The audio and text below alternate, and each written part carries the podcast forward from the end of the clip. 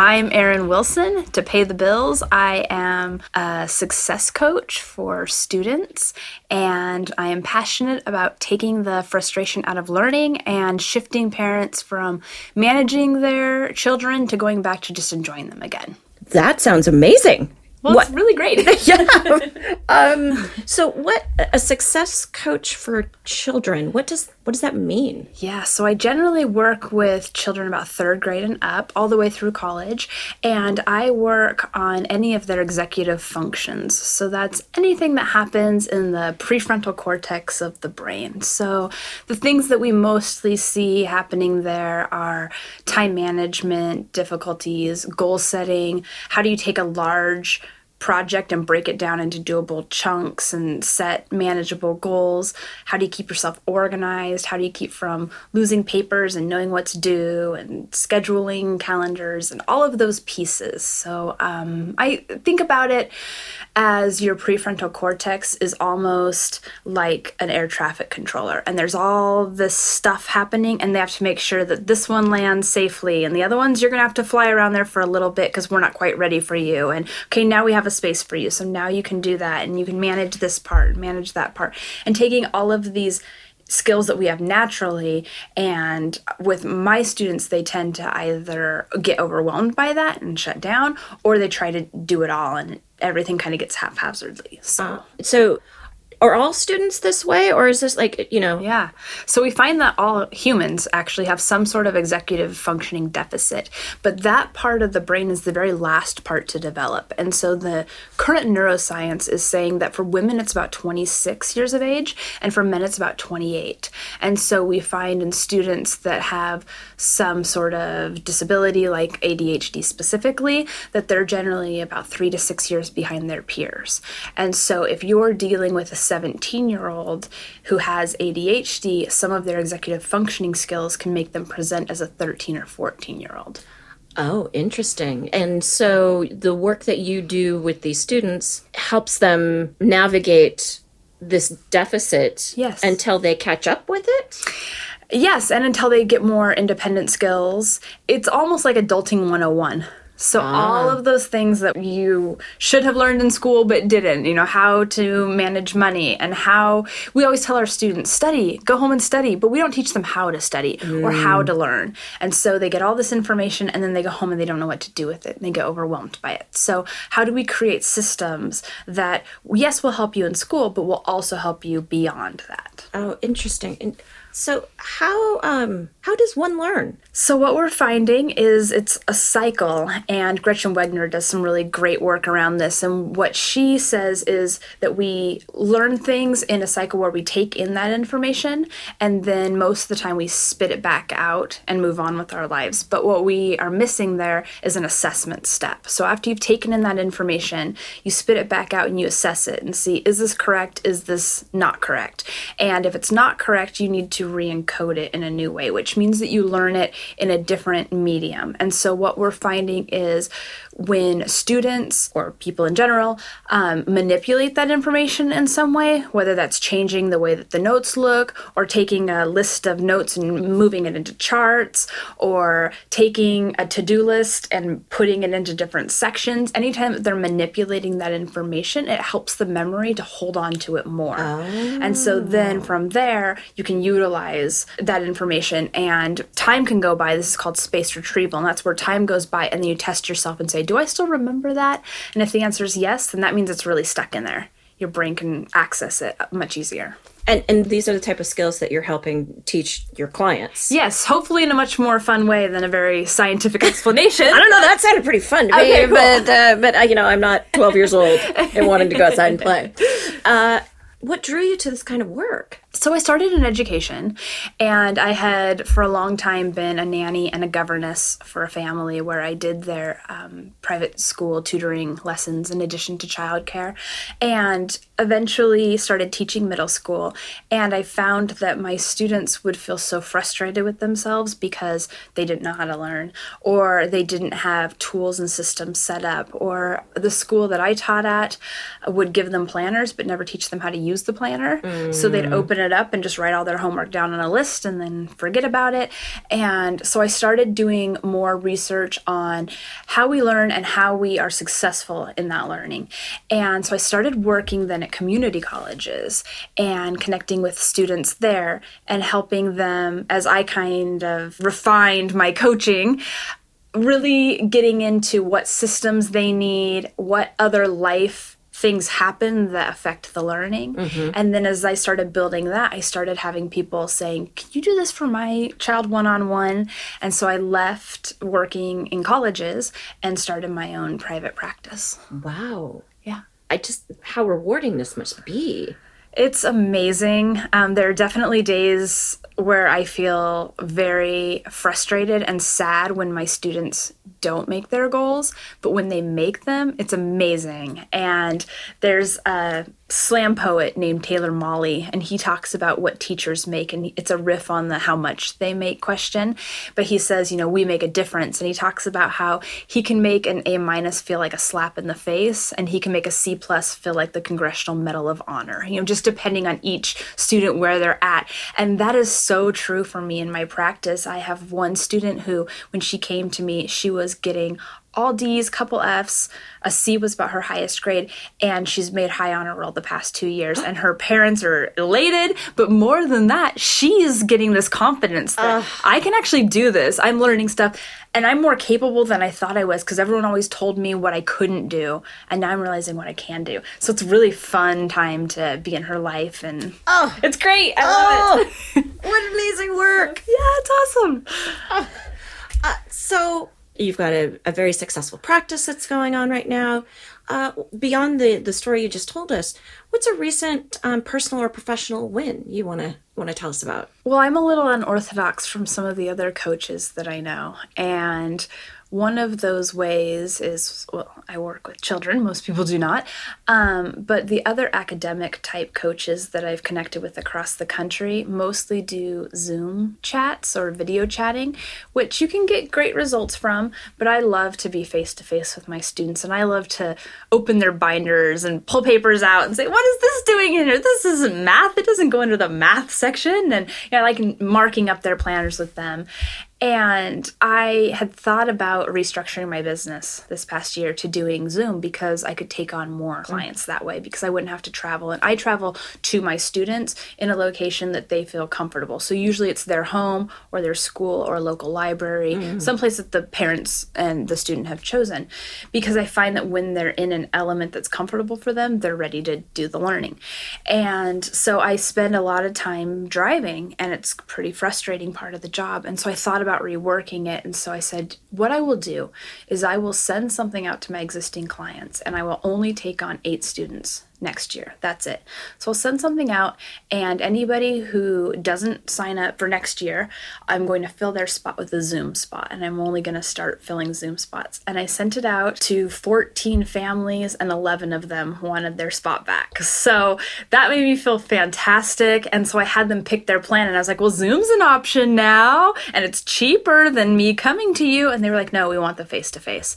And so that just really validated that what I'm doing is working and working for me, despite all of the noise around building a multi million dollar business and doing everything online. And this is a best practice for coaches because you can get more people in the door. And for me, I thought I want to keep the quality really strong yeah. instead of the quantity. So that felt really, really great. Very exciting. Absolutely. Well, and it goes to show that we define success for ourselves and you put forth what was most important for you and you're being rewarded for that and it sounds like, did you raise your rates as well? Um, I did raise my rates a bit, not too much, but a, a little bit to accommodate for the driving, and oh. decided that I wanted to keep my values front and foremost. And for that, it is meeting the students face to face. And so when I worked at a college, I would have conversations with them about boundaries because I would give students my cell phone number. Mm-hmm. And people would say, after five o'clock, you're off. You should not be taking calls from students. But I have literally had students call me from a top of a bridge saying, You're my last call. And I knew that if I didn't show up on Monday, you would be upset. So I'm calling you. And I drove and picked him up off the bridge and we went and got milkshakes and got him connected to mental health services. And for me, just having that personal connection with them and that relationship is so important. And so I valued that above all of the other noise, you know, that you hear when you're starting a business. If more people were like you, the world would be a much better place. Oh, thank you. Well, I, I hate I hate to do this. It's usually one of my favorite things to do is the pivot. Uh, but we we always pivot on this podcast to struggle because Yeah. we want people to know that you know everybody struggles. So, is there a recent personal or professional struggle that you want to talk about? Yes, absolutely. I mean, I think that anytime you start your own thing, there's some self doubt in there. Am I doing the right thing? Am I making the right choice? Uh, what if this doesn't pan out? You know, all of those things happen. And I hide behind information gathering as a crutch. And so I'm one of those people who's like, okay, I'm not quite ready yet, but once I have this certification, okay, well, I need to still read this book. Well, once I listen to this expert and I invest in this training program, and I, because I don't have the guts to just be like, here I am, I'm like, I need a lot of stuff to back me up so that I look competent. And say- mm. and then a friend said to me once you know there are people out there with less experience who are doing the dream job that you want to be doing right now probably worse than you would be doing it just because they had the guts to put themselves out there. And i thought okay yeah guilty fine you see me i get it. And so i started you know just jumping in the business but i find that every now and then i get sucked into an information overload because we have access to so much information and so many experts. And this person wrote a bestseller and now there's a ted talk and everyone's signing up for this and you have to follow marie kondo's thing and clean your house and does it bring you joy? And ah it's like there's just so much to manage that it becomes overwhelming to me and i can't just take those things as a suggestion i take them all as to-dos Yeah. and so I find myself feeling burnt out in my work because there are so many things I need to read and so many things I need to complete. And sometimes I just have to say, you know, I am doing okay. My students seem to like me all right, just fine. This book can wait six months. It, it'll be fine. I'll be okay. And so I have a really hard time with intaking too much information and oh. what to do with it. And what it sounds like is you're completely aware that this is a crutch for you. Recently, I have been completely aware. Okay. because I about ran myself into the ground in April. Mm. And I did the typical feminized trait of saying yes to everybody and I will save them and I will help with this. And oh, this family needs my help and they're not a perfect fit, but they've called three other coaches and they want me. So, okay, fine. And what I found out I was doing was working 12 to 16 hour days, weekends included and wasn't sleeping well. And I just thought, what are all the things I have to do? I'm just going to list them all. And so I listed them all and I started seeing that some of these things were optional things like mm-hmm. fixing the icons on my website. Okay, nobody's going to be like, you're a terrible coach because your icons are not perfectly aligned. like, that can go on the list of things that I don't need to be stressing out about that I can eventually get to one of these days. Yeah. And so, kind of managing that to do list in a more healthy fashion mm-hmm. has been something I've spent the last couple months really focusing on. Well, and it sounds like, well, do you do the same kind of work with your clients, managing a to do list? Uh, yes. ah, Yes, you would think I would have these skills, but the other piece is that's so key in the coaching I do and all coaching, I think, is that accountability piece. And when you work for yourself, you're not necessarily accountable to anybody except you. Yep. And so you can say to yourself, like, oh, you have to do all of this stuff. You can be really a hard boss to yourself, or you can be a super lax boss. Be like, you don't have to do any of it. Don't even bother sending out the invoices. Don't worry about getting paid. And then you realize, like, oh, I sort of need to pay the mortgage. I should have done that. So not having that external yeah, piece can be really challenging. yeah. So, uh, so you're working on better time management. It sounds like, and and your prioritization. Prioritization. Well, and putting yourself first a little bit more than maybe you have in the past. Yes, that's true. The piece of prioritization that's really shifted for me in the last couple months is what's important to me Mm. versus what's important to industry experts. And what's important yes. to coaching professionals. What's important to those people who are on those YouTube ads that say, "Do you want to build a million dollar business? You have to build a sales funnel." It's like I have to build a sales funnel and now I need an opt-in. Okay, I need an opt-in. I'm like, "I'm full for the fall. Why are you building opt-ins?" Like stop. Stop. Yes. So, that's the well, congratulations. well, thank you very much. so, yeah, that's the struggle prioritizing things and really getting in line with my priorities Yeah. versus what I feel my priorities should be. Yeah, should. I, I talk to my clients a lot about the only dirty word in my practice is should. Yeah, we should on people a lot. Yeah. It's a shitting on. Uh, so, what advice do you have for young people going into the workforce today? Uh, be it going into coaching or what, whatever they want to go into. yes, great question because my students are starting the workforce. So, a lot of them ask me about this. And I have two main pieces of information that I give them. The first one is use your resources. If you know somebody who knows somebody, ask them if they'd be willing to let you sit down with them for five minutes. I mean, that's very low stakes. It's not like you're asking them for a job, but do an informational interview. What is it you do? How do you like it? How long have you been doing it? How did you get into this work? Um, volunteer. Volunteer and try different things. For me, I was the type of kid that my parents were very, very poor and quite neglectful. And I always wanted to go to summer camp as a kid. That was my dream, but they couldn't afford to send me. So as an adult, the first thing I did was volunteered at summer camp. And I was like, this is so great. I get to do all the crafts and I get to sing the songs and I basically get to be a camper for free. This is awesome. and there were other things I, I did, you know, short part-time jobs that I picked up because I thought this would be a really great experience and realized that's not for me and that's okay. And so really utilizing all of those resources you mm-hmm. have. And the second one is advocate for yourself. I have mm. so many students who will say things to me like, well, they're not hiring. Well, how do you know? Because they don't have a sign on the door. Like, well, did you talk to anybody? No. Well, did you go tell them that you're really looking for something and here's a resume anyway and call you?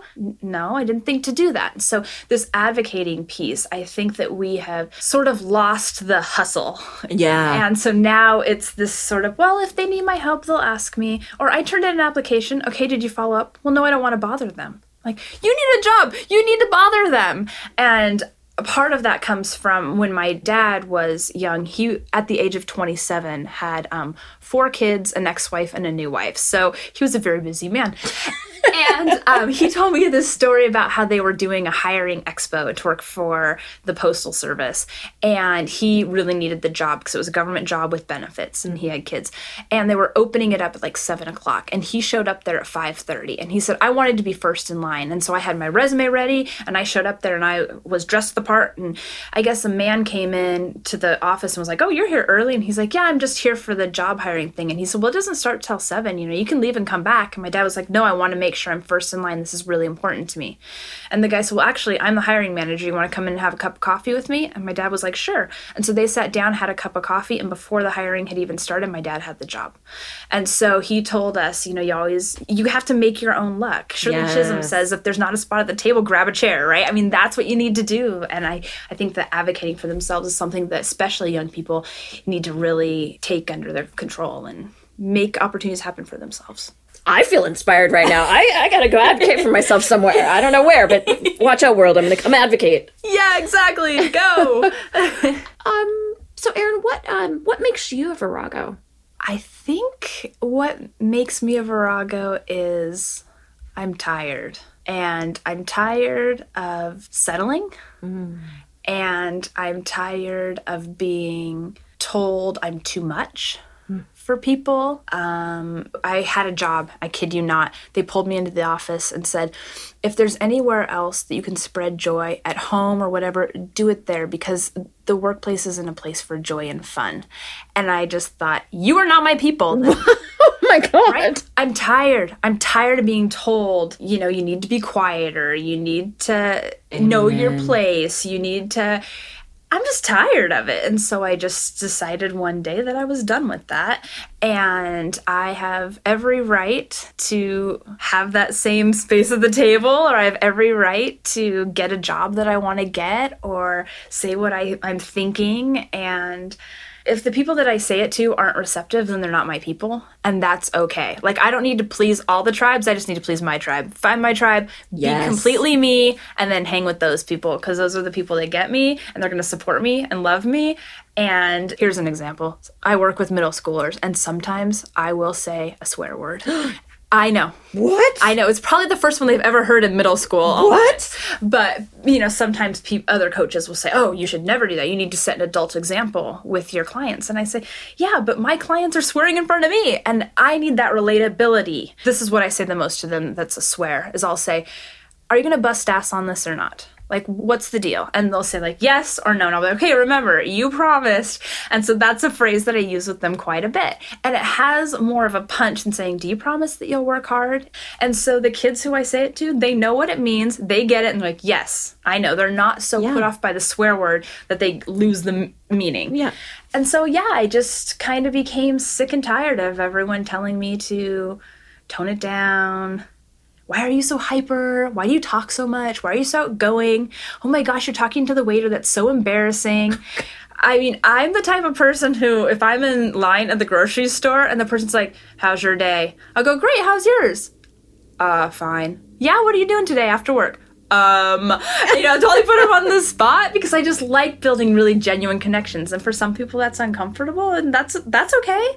But that's just not me. Yeah. Well, uh, you are definitely Virago, and uh, I, I I would like to be a part of your tribe. Yay, you are. You're in. Yeah. Um, so we're coming to the end, uh, and this has been so delightful. Thank you so much. Yeah. Thanks for having me. E- What question do you wish I would have asked that I didn't? I think the question that fires me up the most is why do I do what I do? Oh, less about the mechanics of how and like why. And the reality is, I work with kids who are constantly being judged by their parents, by their teachers, by doctors, by society. Millennials are lazy. Gen Zers, they're just connected to their phones. And it's so fun to get to connect with them and get to instill in them a sense of purpose and independence and individuality and cultivate in them some fun and some growth around things that they're interested in. One of the questions I always ask my students is I want you to teach me something that I don't know anything about. And through that, I've learned about anime and video games and how to make the perfect free shot and all different things that I wouldn't have known otherwise. But when you ask youth specifically what they're interested in and just listen and be non judgmental about it, it's amazing. They just light up and they talk and they start going. And that to me is the absolute best feeling when they leave there going, This was so fun. I'm like, Yay! That's what coaching is supposed to be. And so that's why I do what I do. fantastic. Uh, thank you very very much. And if anyone, um, so you're you're booked up for the fall. You said. What if uh, what if there are parents out there who have heard this and like, oh, I didn't know that was available for my my kids. Is there a resource out there that they can go to? There are a couple of us academic coaches that have practices and we connect. I recommend that they shoot me an email because what I would do is learn more about them and their child and what works best and then connect them to a coach that I personally know because some coaches are really great at different things. Got it. Different age levels or if they're open to doing Zoom, you know, there's some that are fantastic coaches but they only do online coaching. So kind of talking to the parent, figuring out what their best need is and then connecting them to a resource. Well, uh, if you could give us your email address right now. Sure, it's uh, if you just go to the website, it's seattlesuccesscoaching.com. Excellent, and we'll have that um, in the uh, the podcast notes for this podcast as well. So, Erin, thank you again very much, Thank and. Uh, I I look forward to being a member of your tribe. Yay, I hope to talk to you soon. Okay, bye. Bye. Thank you, my Viragos, for listening to the I Am Virago podcast. Check out new episodes every Tuesday. If you have ideas or suggestions of who you'd like to hear from on this podcast, go to iamvirago.com slash podcast and leave a message. And remember, you are a Virago.